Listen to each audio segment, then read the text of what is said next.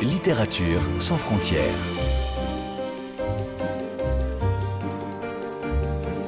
Catherine Fruchon-Toussaint. Apolline Verlon. Bonjour à toutes et à tous. À l'heure du 39e Salon du livre et de la presse jeunesse qui se tient actuellement à Montreuil, près de Paris, le plus grand rendez-vous littéraire pour ce secteur en France, je vous propose aujourd'hui de rencontrer l'une des invitées de la manifestation, dont le nouveau roman, paru sous le titre Wendigo aux éditions de l'École des loisirs, s'inscrit aussi parfaitement dans un autre événement mondial, la COP 28, autrement dit la conférence des parties de la Convention des Nations Unies sur le changement climatique, dont la 28e édition se déroule en ce moment également à Dubaï, aux Émirats unis. Et dans Wendigo, il est bien entendu question de notre planète que les adultes détruisent.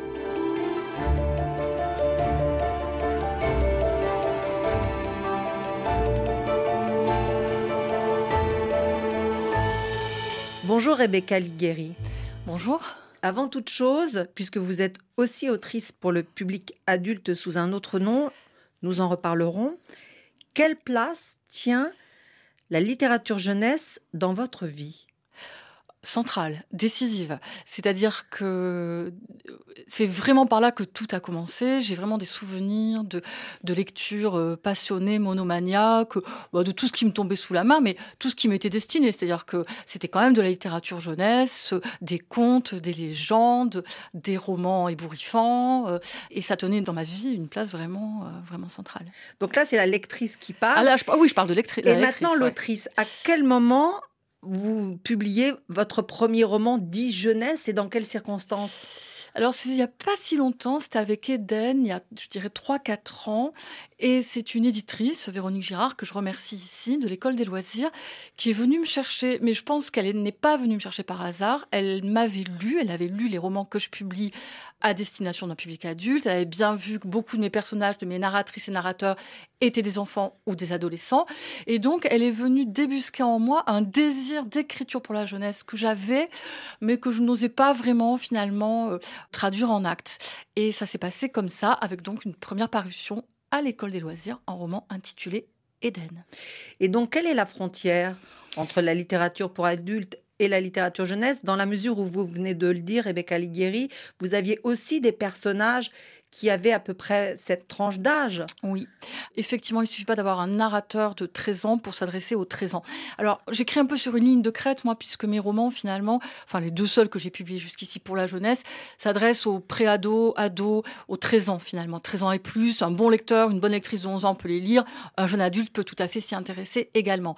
J'essaie quand même, d'une part, d'être plus direct et plus romanesque, et par ailleurs, il y a quand même des sujets scabreux que j'évite, à tort peut-être, quand j'écris pour la jeunesse. Il y a des scènes que j'assume complètement quand j'écris ce que je publie à destination des adultes et que j'assumerais difficilement si je devais les placer dans mes récits pour la jeunesse. Il y a des situations peut-être trop sordides, trop glauques, trop déstabilisantes, alors sur lesquelles peut-être les lectrices et les jeunes lecteurs tomberont, mais pas dans mes livres en tout cas. Donc après Eden, voici euh, Wendigo. Oui qui met en scène une sœur, Selma, et son frère Ivo, qui vivent à Marseille de nos jours. Ils ont 14 et 16 ans.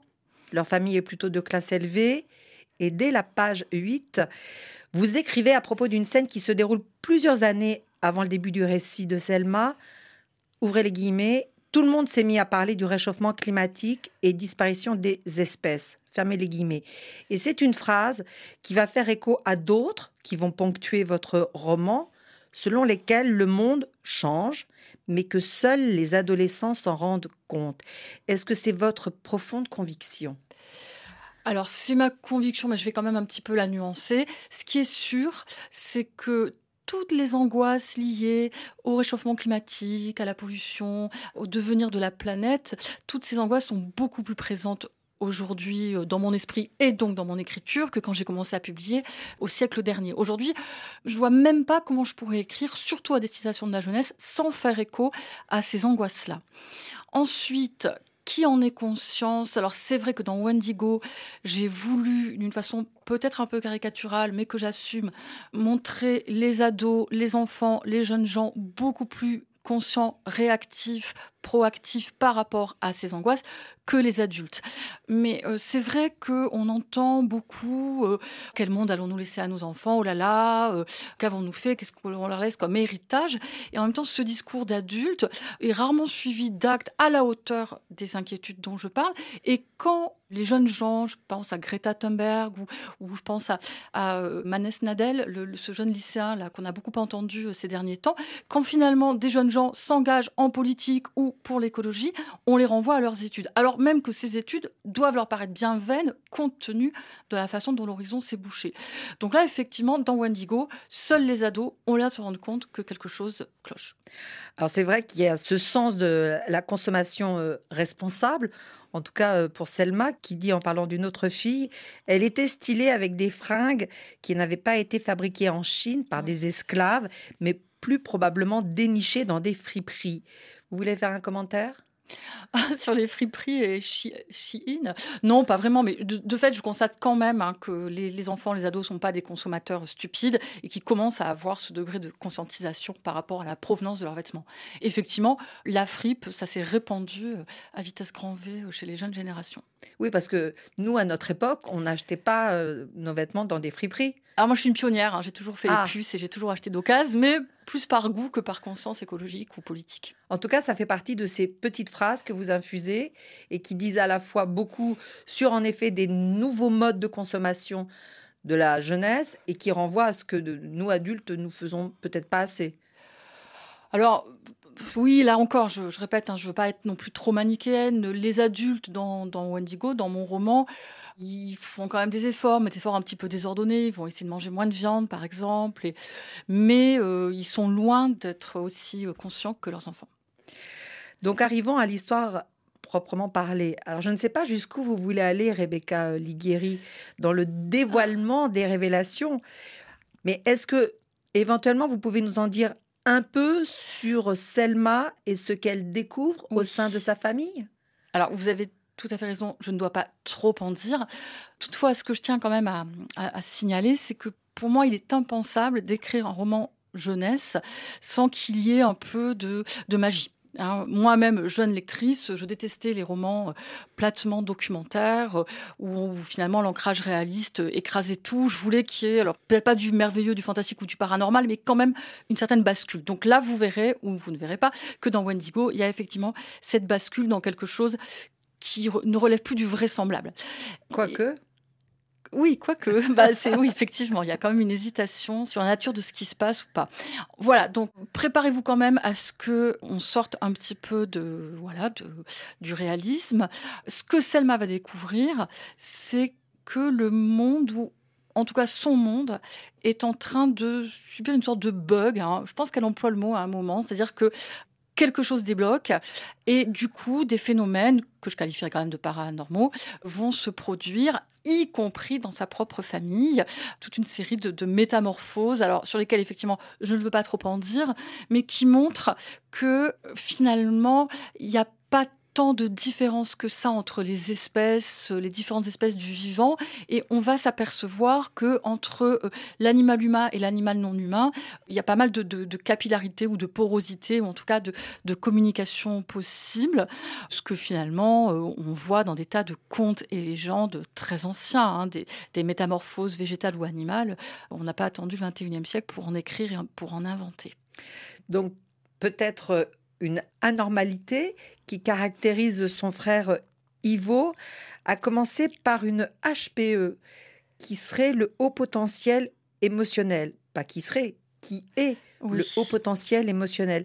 Est-ce que vous voulez bien nous expliquer ce que c'est, Rebecca Ligueri alors bon, je me suis un petit peu amusée par rapport à toute une inflation de diagnostics hein, qui, a lieu aujourd'hui. Euh, voilà, les HPI, les HPE, euh, les troubles de l'attention euh, et autres neurodéviances. Alors Ivo, selon la psy que ses parents consultent, parce que cet Ivo, ce frère de Selma, il est quand même assez étrange, il serait et HPI donc au potentiel intellectuel, et HPE, au potentiel émotionnel. Ça va d'ailleurs souvent ensemble. En tout cas, chez lui, ça veut dire un seuil de tolérance aux stimuli sensoriels très bas. Les odeurs peuvent l'incommoder, les sons le dérangent. Et du coup, contrairement à beaucoup d'ados, ben lui, euh, il se tient à l'écart des technologies parce que les ondes lui font mal. Et il est bien dans les environnements euh, paisibles, dans la nature. Et, voilà, il ne faut pas qu'il soit trop stimulé sur le plan sensoriel. Et du coup, il a un odorat très développé, une ouïe très développée, une vue hors du commun. Alors justement, cette électrosensibilité, je m'y arrête un instant parce que ça se manifeste par aussi une forme d'intolérance aux écrans, aux ondes, vous le disiez, donc avec un rejet des téléphones portables et des réseaux sociaux qui sont pourtant la source principale à laquelle s'abreuvent les adolescents. Alors je me demandais, est-ce que cette allergie, elle existe vraiment pour une partie de la jeunesse ou c'est un vœu pieux de votre part pour qu'ils se détournent de ce miroir aux alouettes? Alors, l'intolérance existe, hein, pas tant chez les jeunes que chez euh, les adultes. Hein, effectivement, une intolérance aux ondes. C'est sans doute un vœu pieux. Je pense qu'effectivement, les jeunes gens auraient tout intérêt à se déconnecter un peu. Il paraît que ça commence, tant mieux. Ah bon? C'est euh, ce sont des études? bon, Je lu ça récemment, je ne saurais pas vous dire où, mais je crois que c'est un mouvement pour l'instant très marginal, mais je veux y croire. C'est aussi euh, sur le plan romanesque une facilité que je me suis donnée, parce que si dans mon récit, et Selma et Ivo passent leur temps sur les réseaux sociaux à s'envoyer des messages. Ça donne un récit un peu plombé par toutes euh, ces technologies, effectivement. Donc c'était aussi une facilité romanesque. Puis pour faire en sorte qu'ils ne soient pas au courant de ce qui peut se passer ailleurs dans le monde, ça m'intéressait qu'ils ne soient pas constamment sur Internet. On n'en dira pas plus. En revanche, euh, je veux bien, Rebecca Ligueri, que vous nous lisiez un extrait de ce roman euh, Wendigo avec un passage à la fois qui en dit beaucoup quand on connaît euh, la matière euh, du rebondissement, mais qui reste finalement assez mystérieux pour ne pas en dire trop. Voilà, nous sommes page 148 et c'est Selma qui parle. J'avais un secret, même si ce secret était d'abord celui de mon frère. Repensant à cette conversation, j'ai attrapé Griffon, qui s'est laissé faire. Il s'est même levé contre moi en ronronnant avec énergie. Alors que je faisais crisser mes ongles dans son poil de rue, il a ouvert les yeux, dardant sur moi des prunelles d'un blanc bleuté. D'un geste instinctif, je l'ai envoyé bouler hors du lit. Que lui arrivait-il? Griffon avait les yeux verts, comme la plupart des chats. Ce regard spectral était aussi nouveau que terrifiant.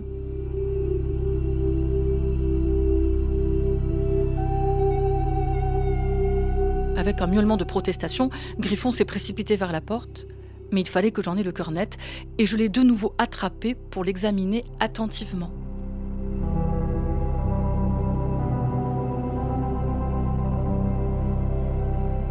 Il avait toujours son strabisme, mais la couleur de ses yeux s'était comme délavée, prenant une étrange teinte bleuâtre avec un soupçon de phosphorescence.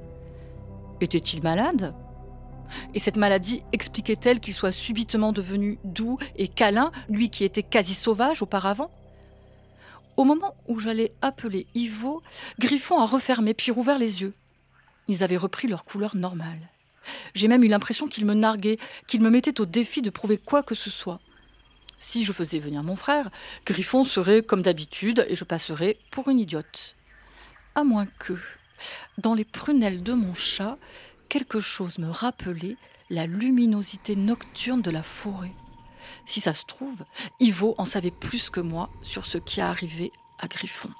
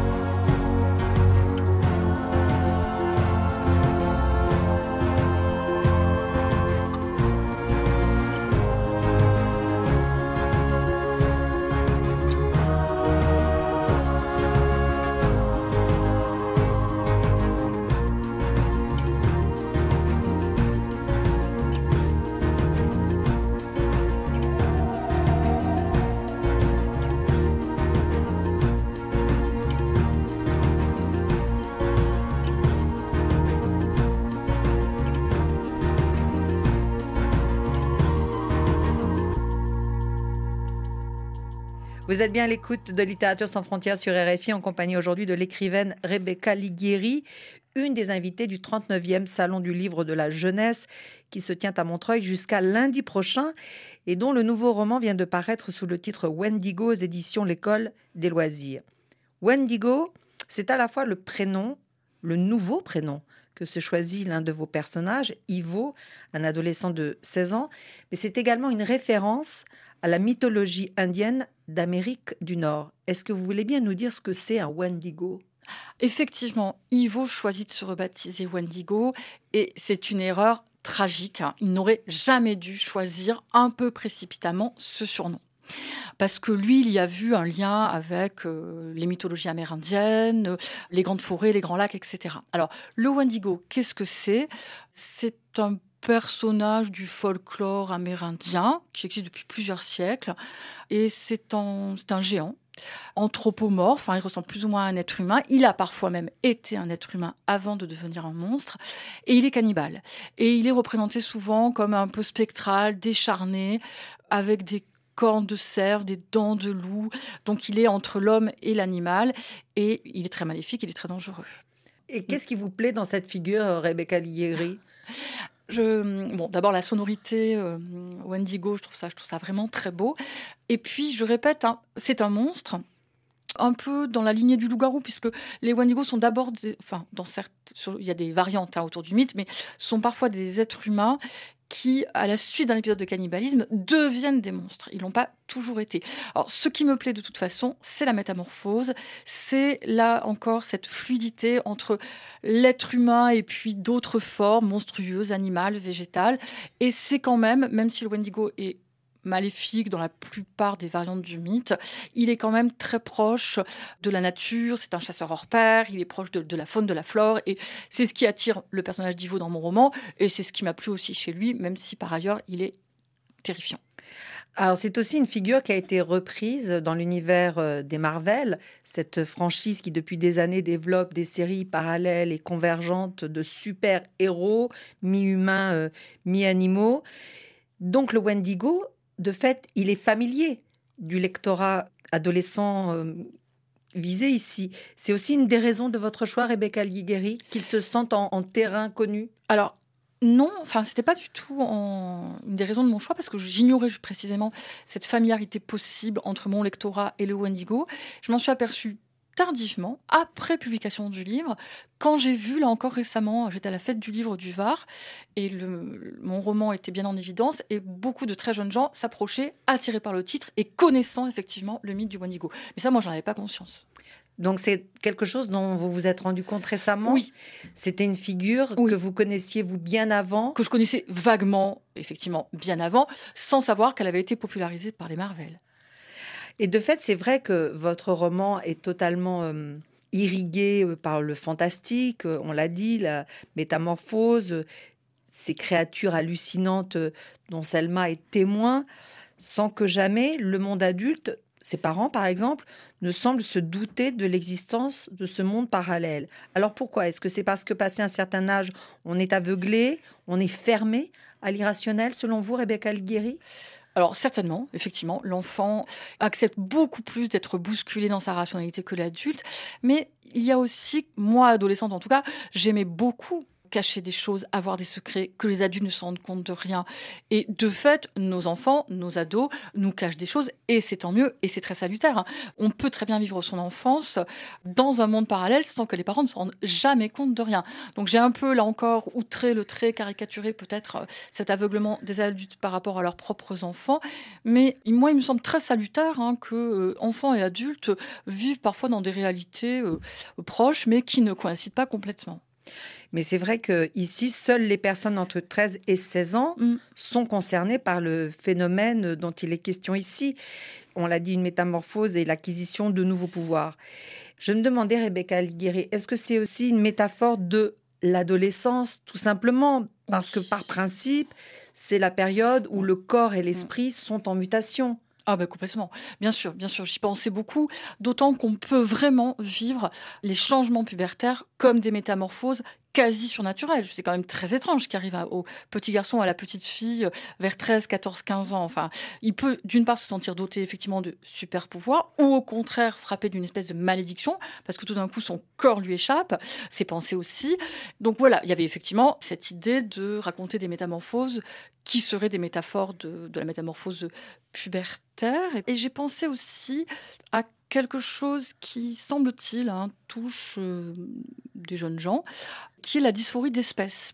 Alors, on a tous entendu parler de la dysphorie de genre, qui fait que finalement, euh, enfant, petit garçon ou petite fille, on ne se sent pas correspondre au genre qui nous est assigné à la naissance. On est beaucoup moins familier, mais il faut dire que c'est moins répandu, de ce qu'on appelle la dysphorie d'espèce, qui est qu'en fait, une fraction très marginale de la population, surtout jeune, a l'impression d'appartenir à une autre espèce animale. Il y a des gens qui se sentent euh, euh, poissons, qui se sentent serpents, qui se sentent panthères, chats ou chiens. Vous vous en connaissez autour de vous? Ah non, autour de moi, non. Euh, mais je me suis documentée, figurez-vous. Et c'est très sérieux. Hein. Ils ont leur, voilà, leur, réseau, leur site, leur forum. Et je pense que c'est voilà, c'est à prendre très au sérieux. Et dans cette question de la puberté, il y a aussi évidemment la naissance d'une sexualité. Hum que vous abordez ici de façon un peu indirecte, mais c'est vrai que ça fait partie des changements majeurs dans la vie euh, de toute euh, personne. Et ici, vous passez là par une, autre métaphore. Une autre métaphore, oui, sur laquelle effectivement je ne vais pas trop euh, m'attarder, mais dans la mesure où ma narratrice est une fille de 14 ans, 13-14 ans, évidemment que la romance l'intéresse, avoir des histoires d'amour avec des garçons en l'occurrence, puisqu'elle est quand même plutôt hétéro. Voilà, elle et sa copine Rose, elles sont un peu obsédées par les beaux garçons du collège et elles n'attendent qu'une chose, c'est d'être repérées par un ou un garçon ou un autre. Et donc voilà, je, voulais quand même traiter un peu cet aspect des choses, même si je le fais d'une façon, comme vous dites, effectivement euh, fantastique et métaphorique. Mais est-ce que la littérature euh, jeunesse, euh, Rebecca Ligueri, doit faire œuvre aussi d'apprentissage? Elle le fait, hein, qu'elle le veuille ou non. Alors moi, je refuse d'être euh, trop didactique, trop pédagogique. Je veux pas, euh, voilà, tirer de grosses ficelles et, et je veux pas qu'en refermant mon livre, ma lectrice ou mon lecteur se dise ah bah voilà, il y avait telle ou telle leçon à tirer de ce récit. Je pense que précisément le plaisir du récit doit primer sur le message, implicite ou pas. Mais de fait, bien sûr que la, littérature remplit cette fonction, a fortiori si votre personnage est très jeune et qu'il est dans cette phase d'apprentissage et d'éducation. Alors, ce qui est très intéressant dans ce récit qui est donc pris en charge par une adolescente à la fois de 14 ans mais aussi de 16 ans parce qu'elle revient sur ce qu'elle a euh, vécu, c'est de voir ce monde adulte avec euh, par exemple cette formule que passé 35 ans on est vieux mm. évidemment. Donc je me demandais Rebecca Algueri, comment est-ce que vous avez documenté votre écriture, le vocabulaire, une certaine façon de, de penser? Est-ce que ça s'inspire de vos propres souvenirs d'adolescente ou est-ce qu'il y a quelque chose de plus contemporain aussi? Écrivant pour la jeunesse, évidemment que je convoque des souvenirs à moi, hein, du, vécu autobiographique, c'est sûr. Mais quand il s'agit euh, de dialogue ou de références musicales, hein, même si effectivement euh, il y a assez peu dans Wendigo. J'ai mes sensitive readers, qui sont euh, des jeunes gens de mon entourage, des neveux, des nièces, des enfants, ou des gens, des gens très jeunes, à qui je demande euh, de valider telle ou telle façon de parler, tel ou tel dialogue. Euh, voilà. Mais ça veut dire quoi? Que dans un premier temps, vous êtes à l'écoute de leur façon de parler ah, De toute façon, je suis à l'écoute de cette façon de parler, même si ces façons de parler se, périment très vite. Et le problème, c'est que moi, en écrivant, je vais figer une expression qui, au moment de l'apparition du livre, apparaîtra déjà peut-être un peu comme démodé.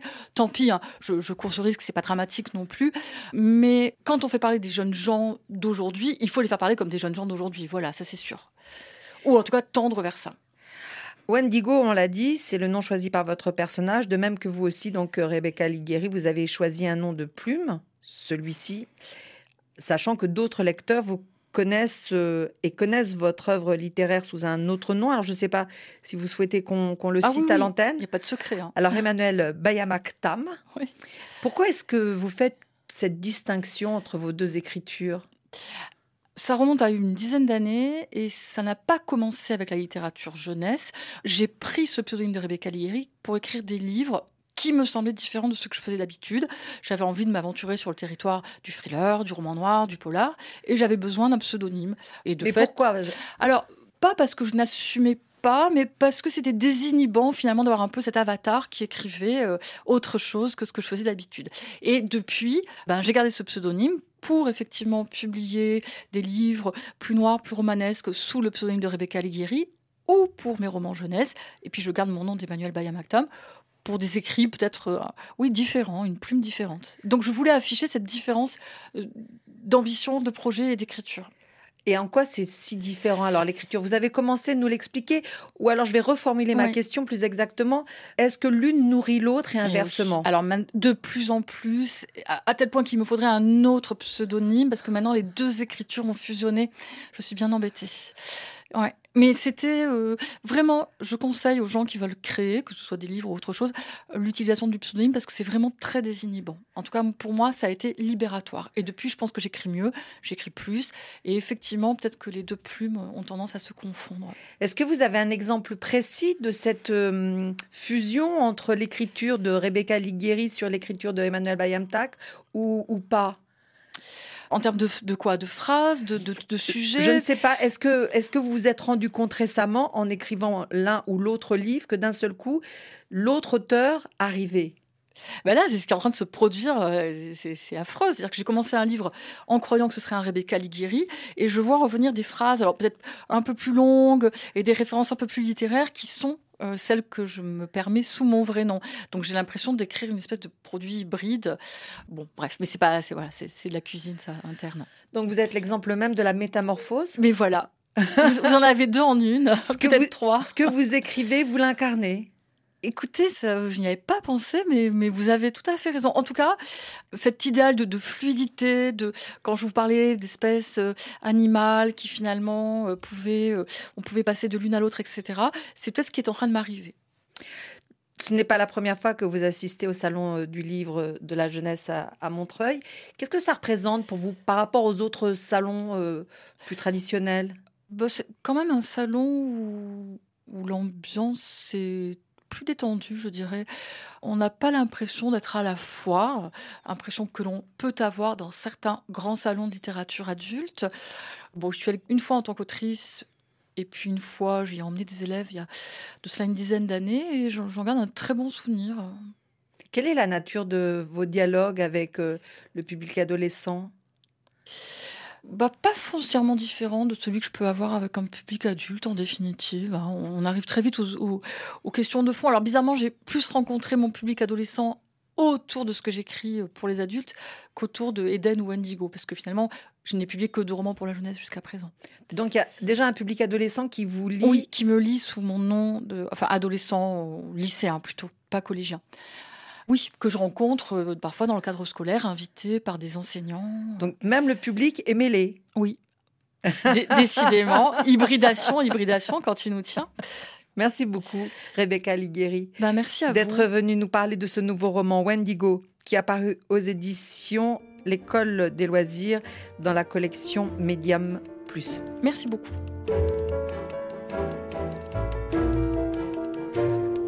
Littérature sans frontières